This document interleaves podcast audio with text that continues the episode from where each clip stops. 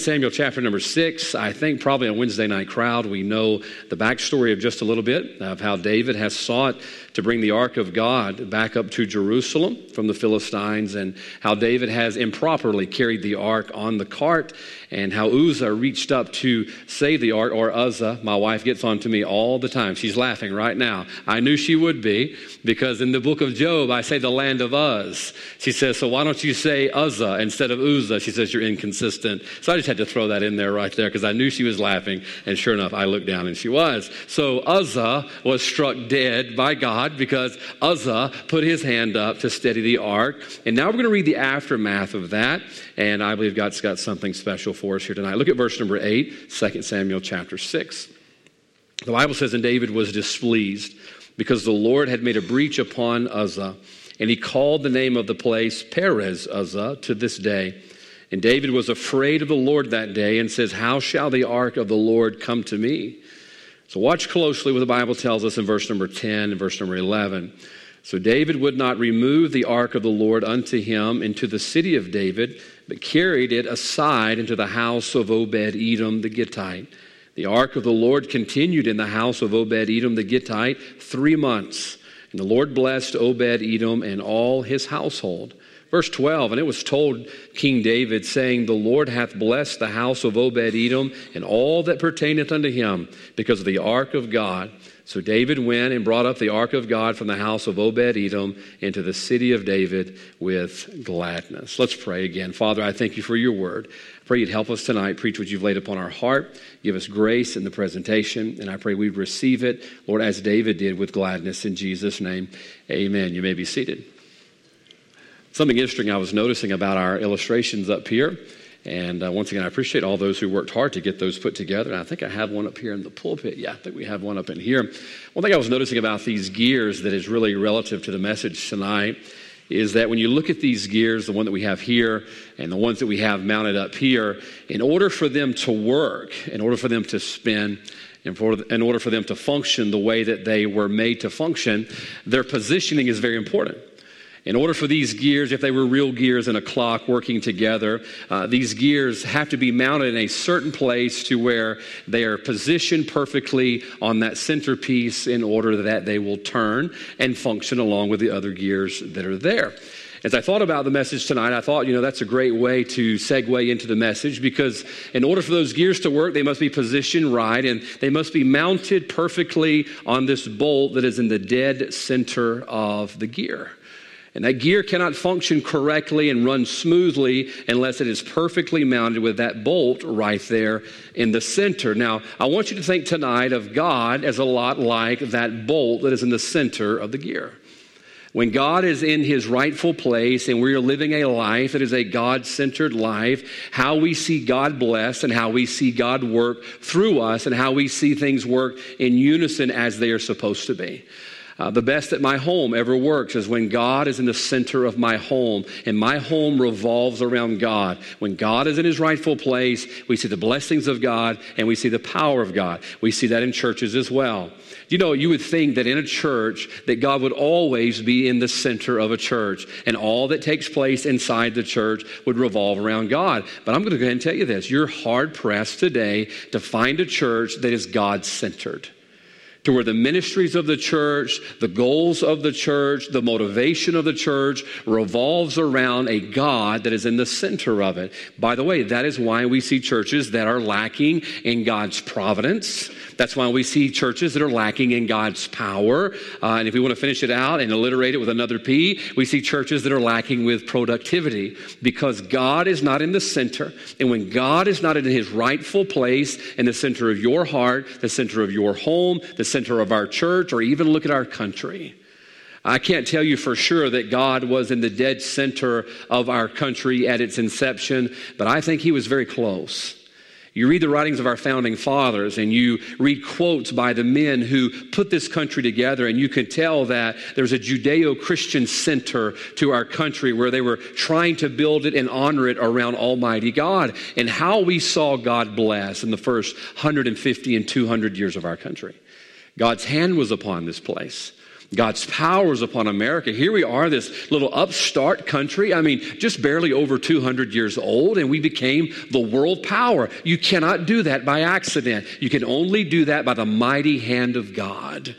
I think it's important that we teach our young people the real history of America because you'll find the hand of God was there all along. And you'll find the reason that America worked so well is because God was close to the center of America.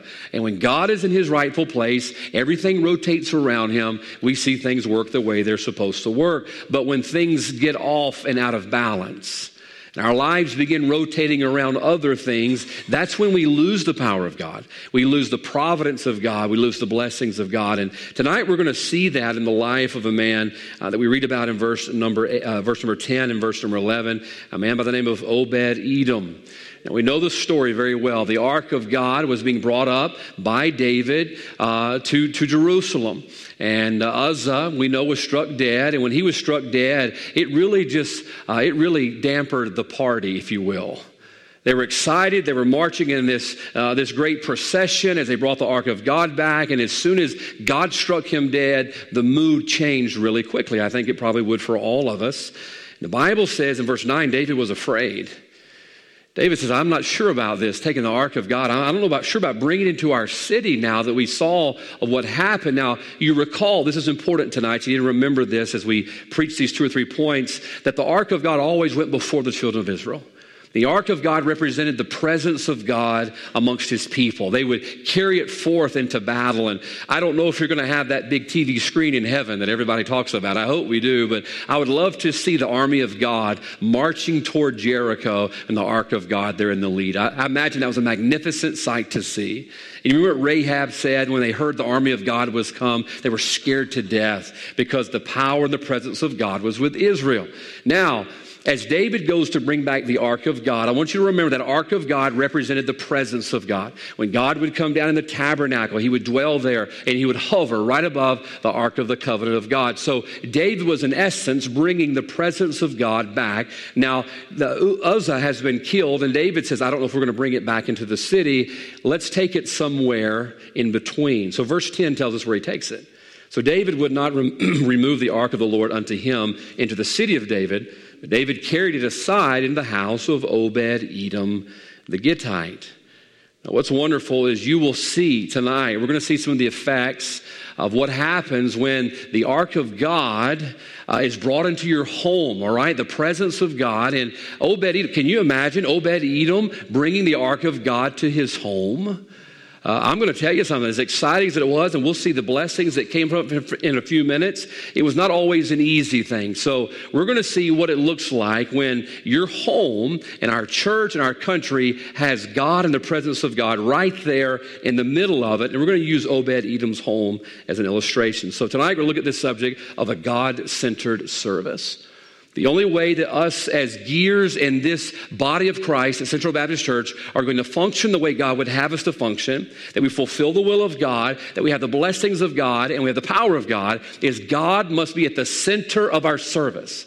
Now, the home of Obed Edom had the presence, the ark of God, if you will, right there in the center. And we're going to see how that affected that and how we can have a God centered service as well here at Central. Number one, the first thing I want you to notice tonight is I want you to notice the inconvenience. All right? The inconvenience of having a God centered service. Now, you're saying, Brother Jeremiah, are you, uh, are you getting a little bit tongue tied there tonight? Are you saying it's an inconvenience to have a God centered service? Absolutely. Absolutely. Let me tell you why. I want you to imagine Obed Edom. I'm sure David and Obed Edom had this conversation. Uh, David says, Look, man, I'm scared to bring this thing back to the city. Hey, would you do me a favor and, and bring it to your house? Now, that's not the King James English, okay? I'm just kind of giving you a, a, a, a summarization of how it kind of went down. So Obed Edom says, Absolutely, you can bring the ark of God to my house. And then Obed Edom goes home. Here's how I see it happening because Obed Edom was a man just like us. And he tells his wife, By the way, I invited the ark of God over today, and I'll be bringing the ark of God home to our house. Now, folks, this is not just something, a trinket all right? This is the ark of God that represented the presence and the power of God. And here comes Obed Edom home to Mrs. Obed Edom and says, Honey, I'm bringing the ark of God home today. I want you to understand, I am sure, to say the least, that disrupted their household a little bit. I mean, I've gone to my wife before and I said, honey, you know, uh, I invited three families over for lunch after church in five minutes. Uh, that doesn't always go over well. You know, my wife keeps a very clean house, but you know, I'm sitting there studying in the living room in the morning. I have books strewn all over the place. She says, I got to go home and put your books up and get all of this together and all. It inconveniences when you, at the last minute, bring something into your home. Imagine doing that with the ark of God. I want you to flip that over spiritually tonight.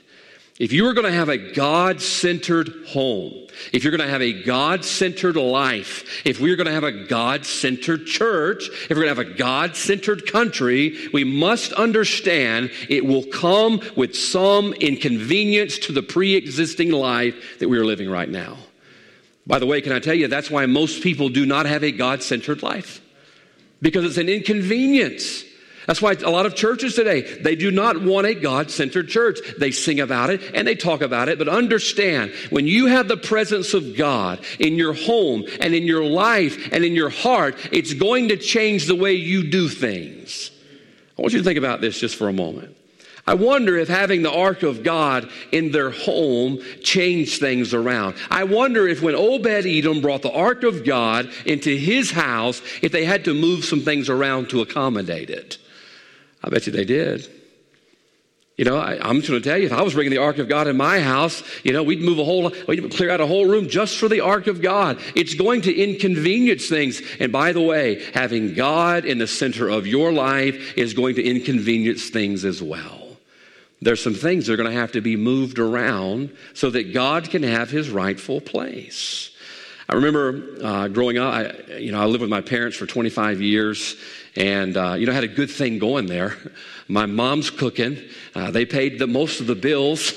you know, I'm no dummy. You know, I wasn't to get married until I had to. And finally, when Miss Leslie caught me, I had to, you know. And she chased me around all those years. And so I finally gave in and let her catch me. No, it was kind of the other way around. But I remember when I was at my mom and dad's house, mom needed something. I'd go to the grocery store for her. Didn't have a problem with that.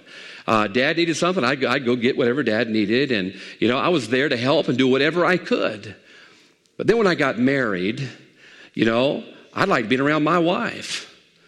And, you know, my wife became the new center of my world. So when I was at home, my life revolved around mom and dad. But when I got married for this cause, shall a man leave his father and mother, cleave unto his wife, leave and cleave is a biblical principle. My life revolved around her. So I could not always go and do things for mom and dad that I wanted to do, and nothing wrong with them in the first place, and it was no spite. But now my life revolved around my wife, who I was cleaving to, so it inconvenienced the life that I used to have. Now, folks, this is what happens when God becomes the center of your life. It's going to inconvenience the life you used to live. But I want to tell you, it's for the better all day long. But you've got to decide that God's going to be in the center, and you've got to decide, I'm going to inconvenience the way I used to live, not inconvenience God. Because here's the truth the truth is, whatever is in the center of your life is going to inconvenience something else. There's no way. I, I am a people pleaser. That is my nature. That's, that's, that's who I am. I do not like telling people no. Uh, and I don't like being told no either. So we can just kind of a mutual agreement on that. We'll be good, all right? I don't like telling people, no, I can't do something. My wife is the one who taught me how to say no because I would say yes to everybody. You can't say yes to everybody, can you? You'll run yourself ragged trying to please this person and please that person, and I got to be there for this. And after a while, your head explodes. I don't have a lot to explode, and that's what happened right here. That's where it came out at. It exploded. I couldn't handle it anymore. Why? I was trying to please this person, please this person, and here's what I did not want to do. I did not want to inconvenience this person. I did not want to inconvenience this person, but sooner or later, when you make God the center of your life, it's going to inconvenience other aspects of your life.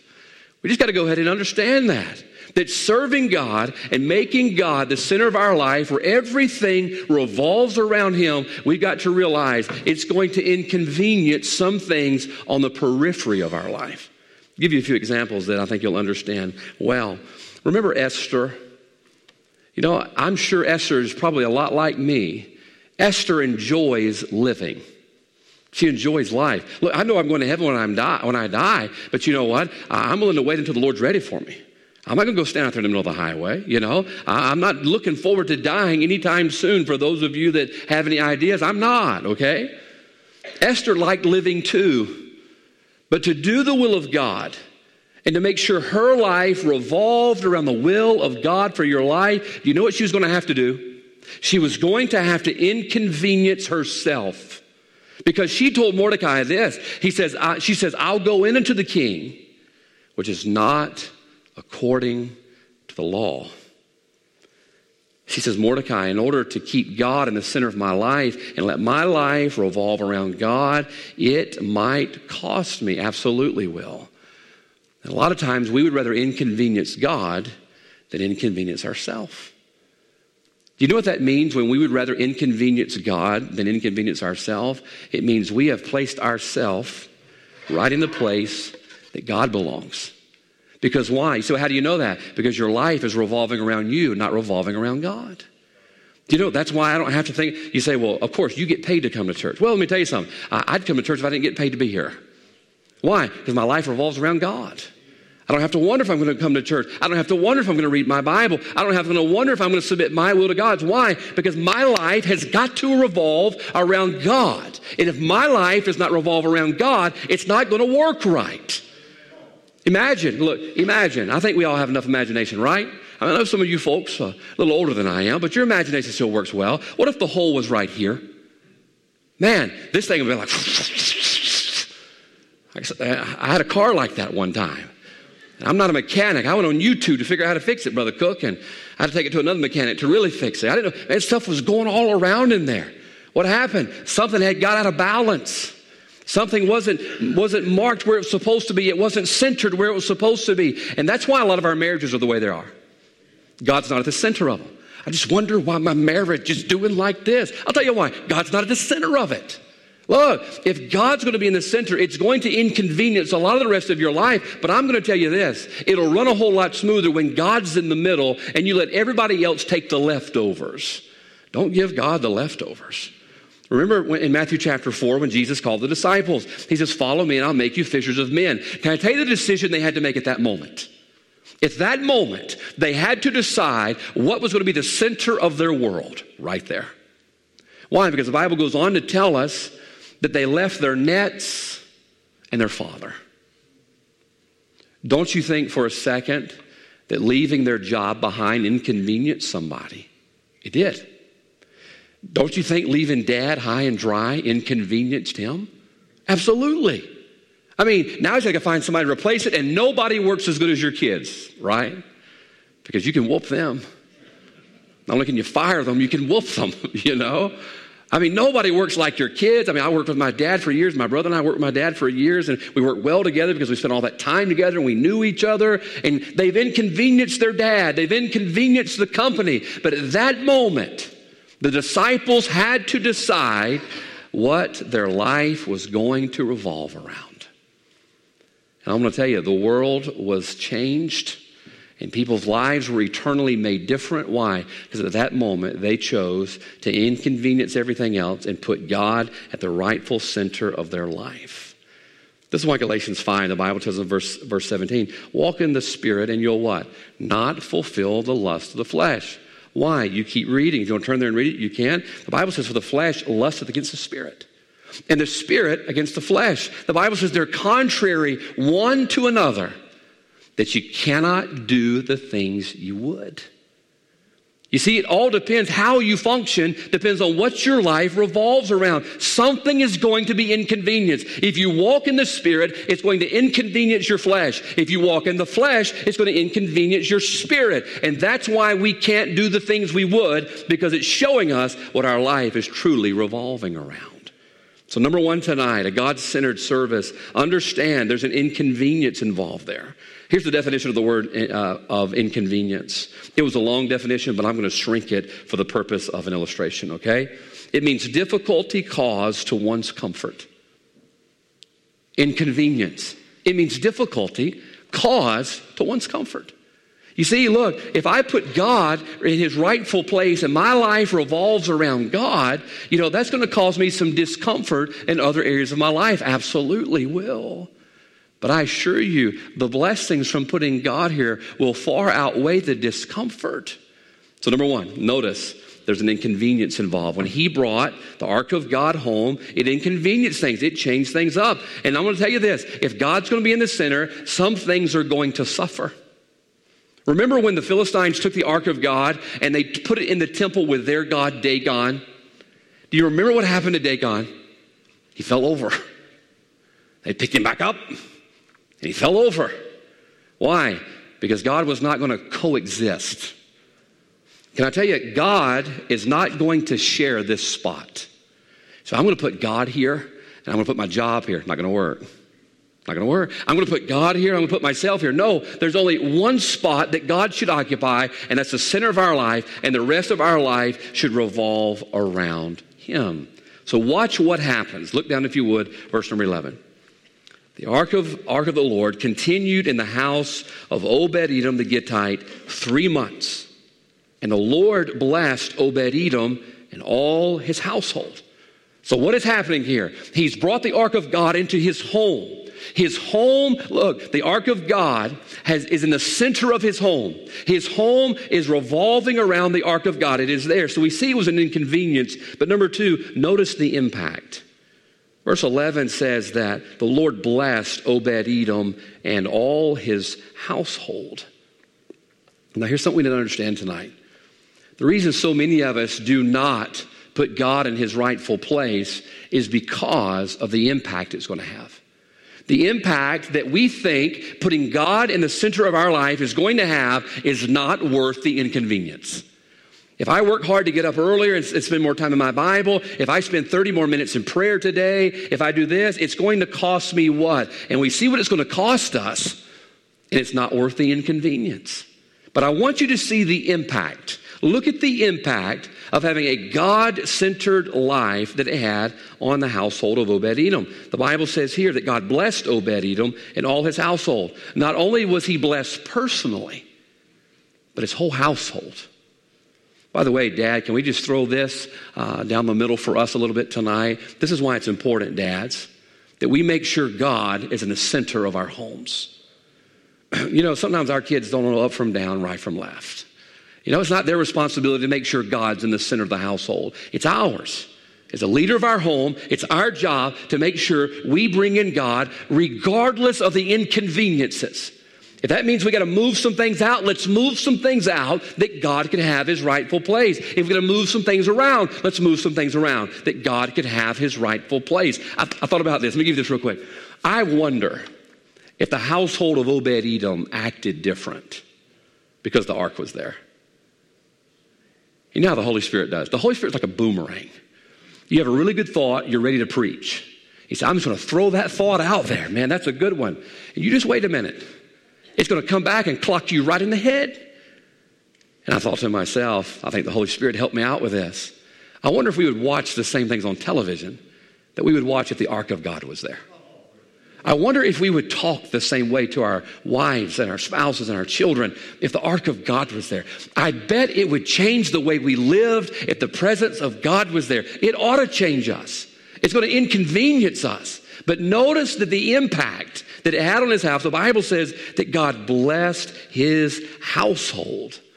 Now, let me tell you this tonight.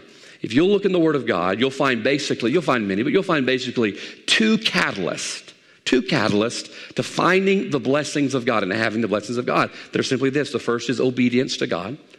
You want God's blessings? Be obedient. That's a simple one. Uh, what did he tell them in the book of Deuteronomy, chapter number 11? He says, Behold, I set before you this day a blessing and a curse. He goes on, I think, verse 26, and he says, A blessing if you obey. How simple is that? By the way, can I tell you this, mom and dad? It's one of the greatest things you could do is to teach your children that principle that obedience leads to blessings. And it's also very, very damaging when we bless disobedience. Let me tell you why. Because one day when they're out from under our roof and they're just between them and God and they're accountable directly to God, God doesn't bless disobedience. It's going to be a shock to them. And so, if we teach them this principle that obedience leads to blessings, when they get out on their own, they're going to know how to have a right relationship with God because God teaches the same thing. All right? So now we see obedience leads to blessings, but the second thing is really, really important. Not only is the obedience to God, but order of God leads to blessings. All right? If you remember those two things, I promise you it'll change your life. Obedience to God leads to blessings, but this is the one I want to get to. The order of God leads to blessings. Here's Obed Edom, and he's brought God into his home. God is right there in the middle. Everything is working around the ark of God and the presence of God in his life. And, folks, can I tell you something tonight? If we want God's blessings and God's power, we've got to make sure God is in his rightful place.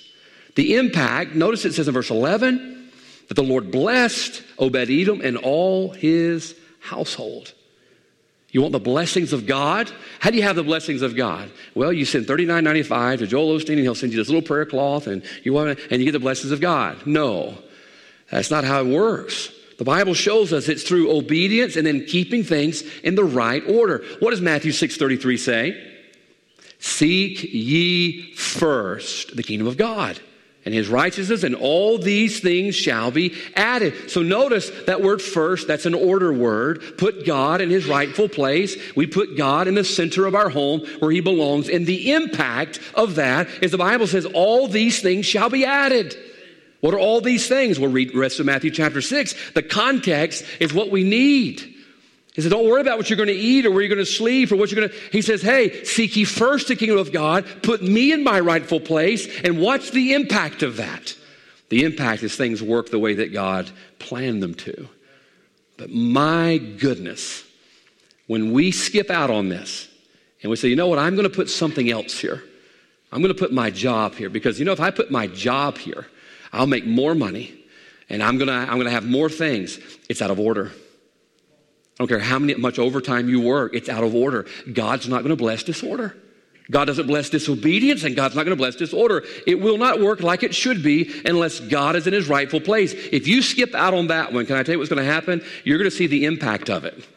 It's not the impact you want. Our kids are uh, doing SATs, right? Y'all did that today, right? Do good? Amen. Did well. Filling those little circles, right? Our kids are going to be really good at filling out circles before the week is over. And uh, Molly was asking me on the way to school this morning. She asked me more questions about the SAT than there were on the SAT. Uh, Dad, what's it like? What's it, what are they going to ask me? Is it stuff I've learned? Is it anything I don't know? I said, Look, babe, I said, it's been a long time for Dad uh, when Dad filled in those circles, so you're just going to have to wing it and just trust God to get through it. I said, Let me tell you one thing, though. Let me tell you one thing. Do not skip a question. If you skip a question and you start filling in blanks, in the wrong blanks, then they're all going to be wrong. I said, don't skip one. Don't skip one because then you'll be filling in this one and you got the wrong answer. You got the answer to number seven and number six, and it's going to be a mess, and you're going to miss. It's going to throw them all off. Ain't that the way it is with God? When you get things out of order and you try to skip the order that God has prescribed for His blessings, for His providence, uh, for, his, for His hand of protection, when you get things out of order, you throw it all out of order. If God is not in his rightful place, that gear's not going to turn the way it should, and you're going to miss out on all that God said that we could have. That's why Psalm 37, the Bible says, the steps of a good man are what? Ordered by the Lord. Think about that. The steps of a good man are ordered by the Lord. You ever wonder why so many people end up in the wrong place? They end up in the, the ditches of life. They end up going off the cliffs of life. They end up in the traps of life. It's because their steps were not ordered by the Lord. You just follow the order that He gave us. The Bible says the steps of a good man are ordered by the Lord. God's not going to lead you off a cliff. God's not going to lead you into a trap. God's not going to lead you to so many places that we end up in. We lead ourselves there by getting out of the order that God prescribed for us to live by. That's why he uses the word order. Several years ago, I taught a Wednesday night class, kids, and my wife and I, and boy, we loved it. Matter of fact, I ran across some of the, I, I had them take notes in church. I wanted my kids taking notes in church, and they would turn their outlines into me, and sometimes they were hilarious uh, when they get the outlines in. But I wanted them paying attention, so they write down the they would write down the sermon title, and they would write down the notes. And anyway, we're in the class there with them one day. And we're talking about the blessings of God. I want to tell you something. I like the blessings of God. Amen. You missed a good opportunity. That was an easy one. That was an uncontroversial amen. You could amen that and nobody would have looked at you or laughed at you, okay? You know, I know you're always nervous about make sure you get the amen right. You know, you want to get it in there right, not like an idiot, right? So that was an easy one. Look, I love the blessings of God. I want to tell you, uh, when I was a kid, somewhere along the line, mom and dad drilled into me that obedience leads to blessings. And I'm going to tell you, it's been like a scavenger hunt the last 25 years of my life, finding the blessings of God, just doing what God says and enjoying what God promised. I was teaching our boys this principle. I said, the Bible says in James chapter 1, verse 17, that every good gift and every perfect gift cometh from where? From above. It says they come down from above. All right, let's do some geography together, okay? They come down from above. I said, I want you to think about the blessings of God like rain. Oftentimes in Scripture, we see the blessings of God as, as like rain. I said, everything that's under God gets rained on. But if you put something above God, it doesn't get rained on.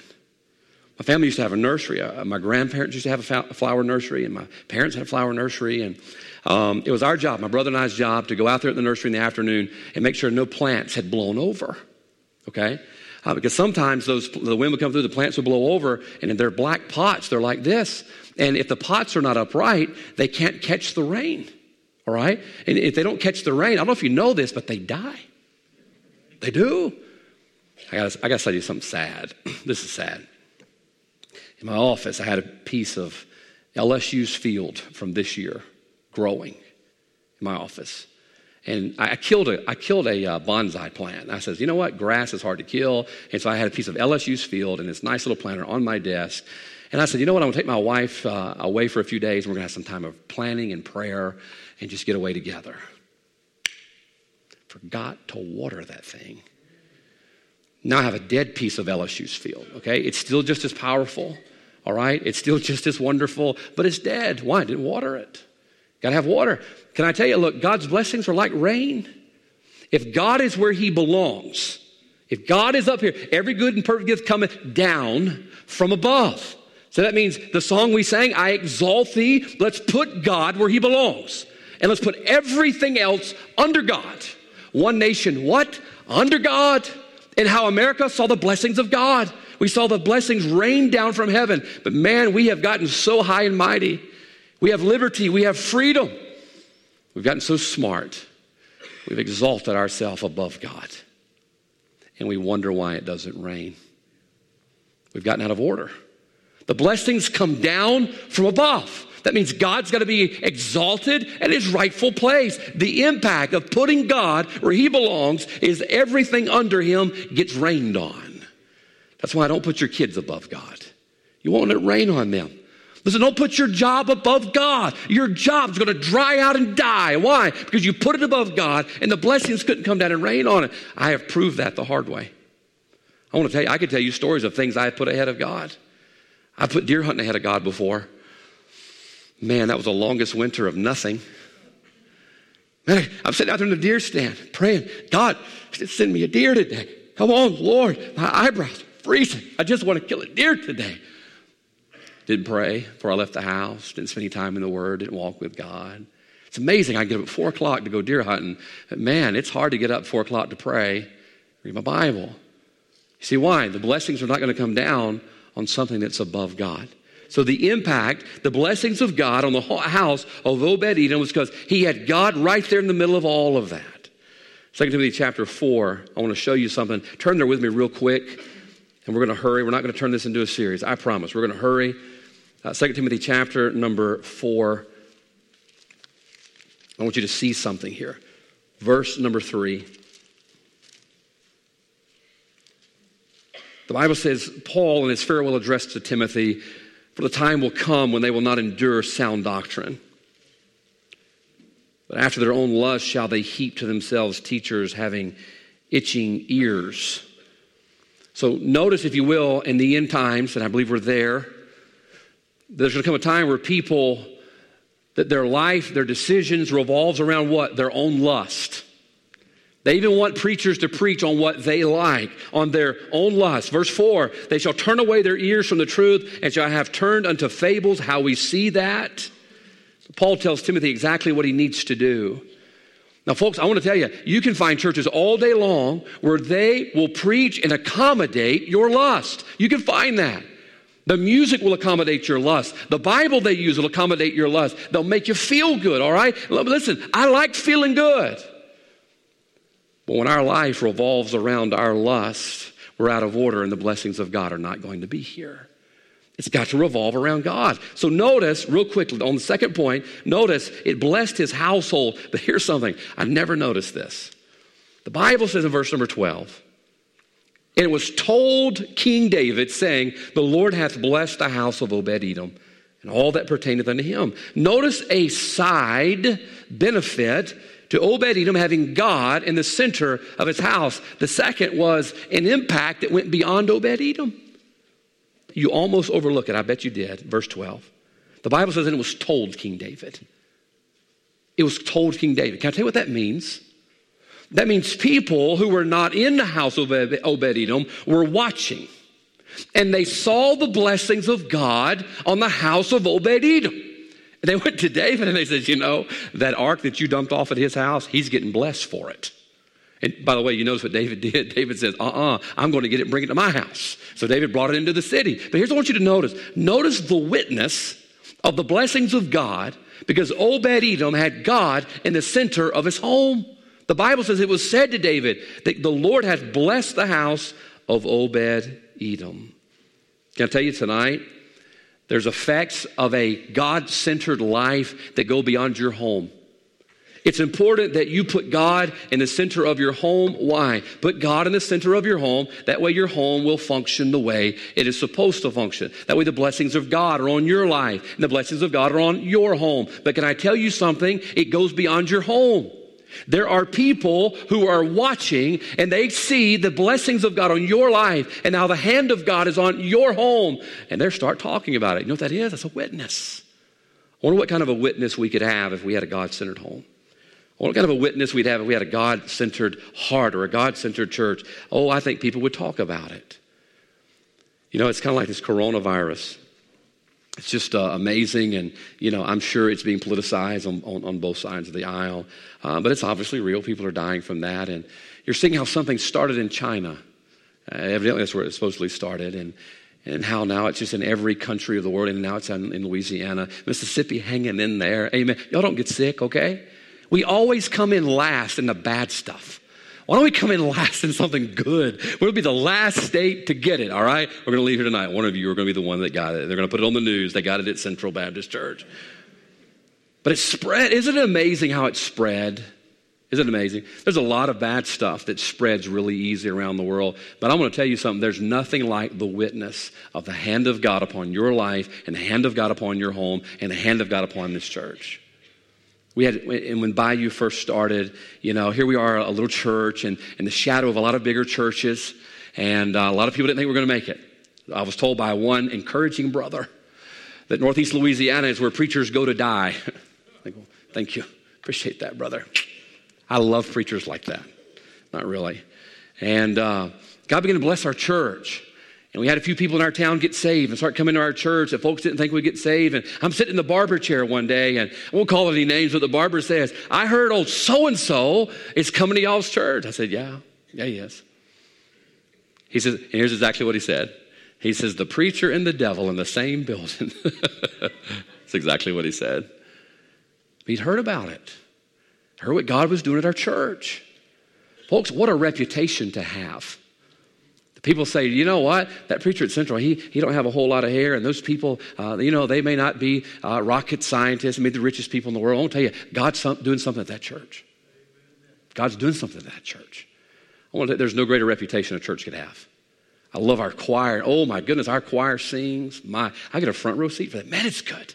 I love people talking about how good the music is and the missionaries, how good the spirit was. But there's no greater reputation a church could have that the hand of God is at that place. And the house of Obed Edom was a witness. People were watching and they could tell what God was doing. Kind of like the face of Moses when he came down from Mount Sinai. And the Bible says his face shined. Why? Well, he had been in the presence of God. People can tell it when you've been in the presence of God.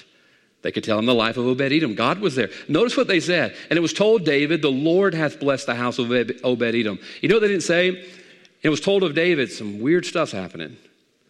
It was told of David, man, I want to tell you something. He must be doing something right. It was told of David, he bought a scratch off, and he, man, he's just doing great. Uh, he's getting all this money and all this stuff. No, notice they knew who it was.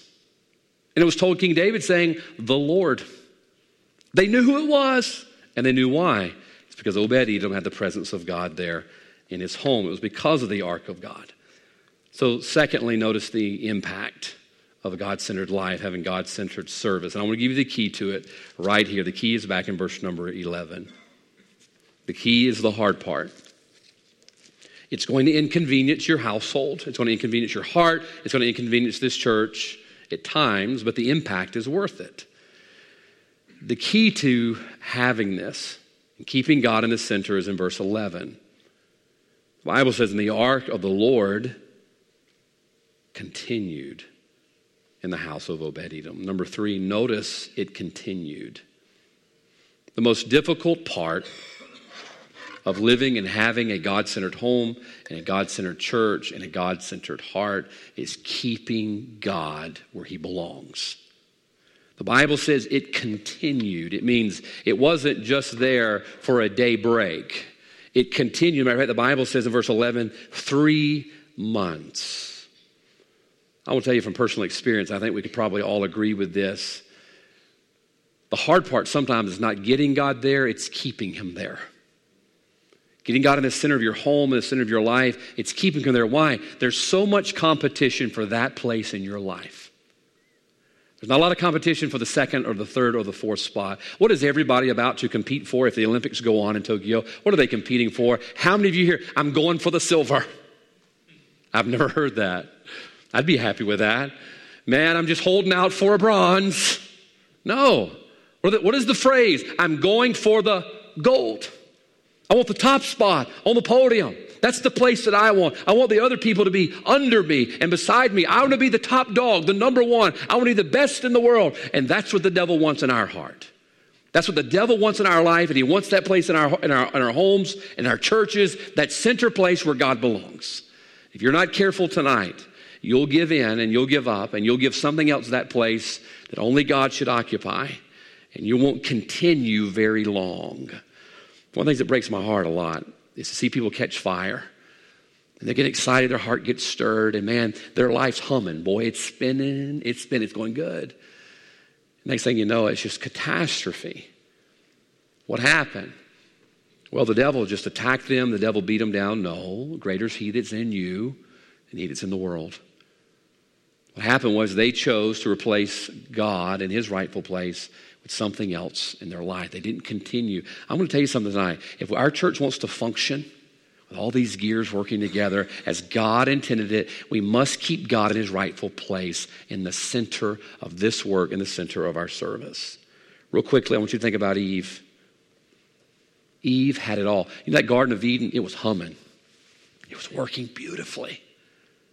I mean, all they had to do was be obedient to what God told them to do and not do what God told them not to do, and everything would have worked smoothly. But what happened? She was offered an alternative. And she decided to substitute the alternative of her desires and her will for what God wanted. I want to tell you something. The devil's going to offer you very attractive alternatives to substitute something else in the place where God belongs.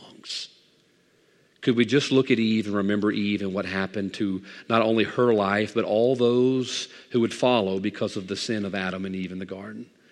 We find in the book of Job, if there was somebody who had God where he belongs, it was Job.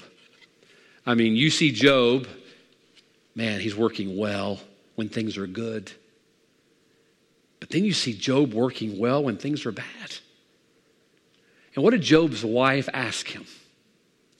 Dost thou still? Do you know what she was asking him? Are you going to continue? Are you going to continue? And Job just kept telling her, it only works with God where he belongs. And how we see Job's life, I have been impacted by Job's life. You've been impacted by Job's life. Why? Because Job chose that he was going to continue. In that same chapter, in 2 Timothy chapter 3, chapter 4, when you read it, the Bible tells us about all the things that are going to happen at the end times. And he's charging Timothy, keep going. And what does he say? But continue. He said, it's going to get bad. The pressures of this life and the pressures of this world, they're going to do their best to try to get you to say, you know what, I give up. I'm going to pull God from this spot. I can't do it. Paul says, but continue. Why did God bless the church in the book of Acts, that early church? The Bible says they continued. If there's one thing we must learn to do at Central Baptist Church, what you must do at your home, our kids have got to learn this in their life, is that if they want God's hand, God's blessing, God's providence, God has got to be the centerpiece. Not a side piece, but the centerpiece. And then once we get God in that centerpiece, we're going to have to fight to keep him there. The devil's going to give us alternatives. You better believe it. He's going to give us alternatives from keeping God where he belongs. He's going to try to pressure us from keeping God where he belongs. But let's take the counsel of Paul to Timothy. He said in chapter 3, but continue. But continue. So, can I ask you this real quick question tonight? We see that the only hope of God's blessings, the only hope of being the witness that we need to be, is by having a God centered life. So, the question is this it's point one and point two is the impact worth the inconvenience? Is the impact of what God could do in His blessings and through us and the witness, is that worth what it's going to inconvenience it? And we ought to be readily available to say, yes, absolutely putting God where He belongs and having His blessings on this place, and that this place would be a witness, it's worth, worth whatever inconvenience it's going to cause us. But here's what we're going to get to tonight, and we're done. If it's worth the inconvenience, if the impact of what God could do is worth the inconvenience, then we have got to be committed to continuing. We've got to be. We've got to be committed that the present, keeping God where He belongs, we're going to be committed to continuing in that. It's not going to be just a weekend visit, where I come to see God on Sunday and I'll catch you next Sunday. No, we're going to continue on Monday. We're going to continue on Tuesday and Wednesday, Thursday and Friday. And if we mess up, if we mess up, we're going to confess it, forsake it, get it right with God. Why? That we might have the blessings and the power of God again on this place. Tonight, folks, I want to tell you every time we look at these gears, let's be reminded the only way they're going to work is that they're positioned with that bolt right there in the center. And that bolt has got to be God. God has got to be in the center, and everything revolves around that. And Obed Edom would tell you it is worth whatever inconvenience it's going to cost us. So tonight is God where He belongs. Don't answer me out loud. Don't point to your spouse. Is God where He belongs? Does everything revolve around God in your home, in your heart? does, does God, is He the centerpiece of our life, of our thoughts? If He's there, then His blessings and providence will be on this place. His hand of protection will be on this place. But if He's not, let's get Him there tonight. And if He is there, why don't we make a commitment tonight that I'm going to continue? I'm not going to let Him lure me away with an alternative. I'm not going to let him pressure me away with persecution and difficulty like in the life of Job. I'm going to answer Job's wife, yes, I still retain my integrity. I'm going to continue. So, every heads bowed and eyes closed tonight. Heads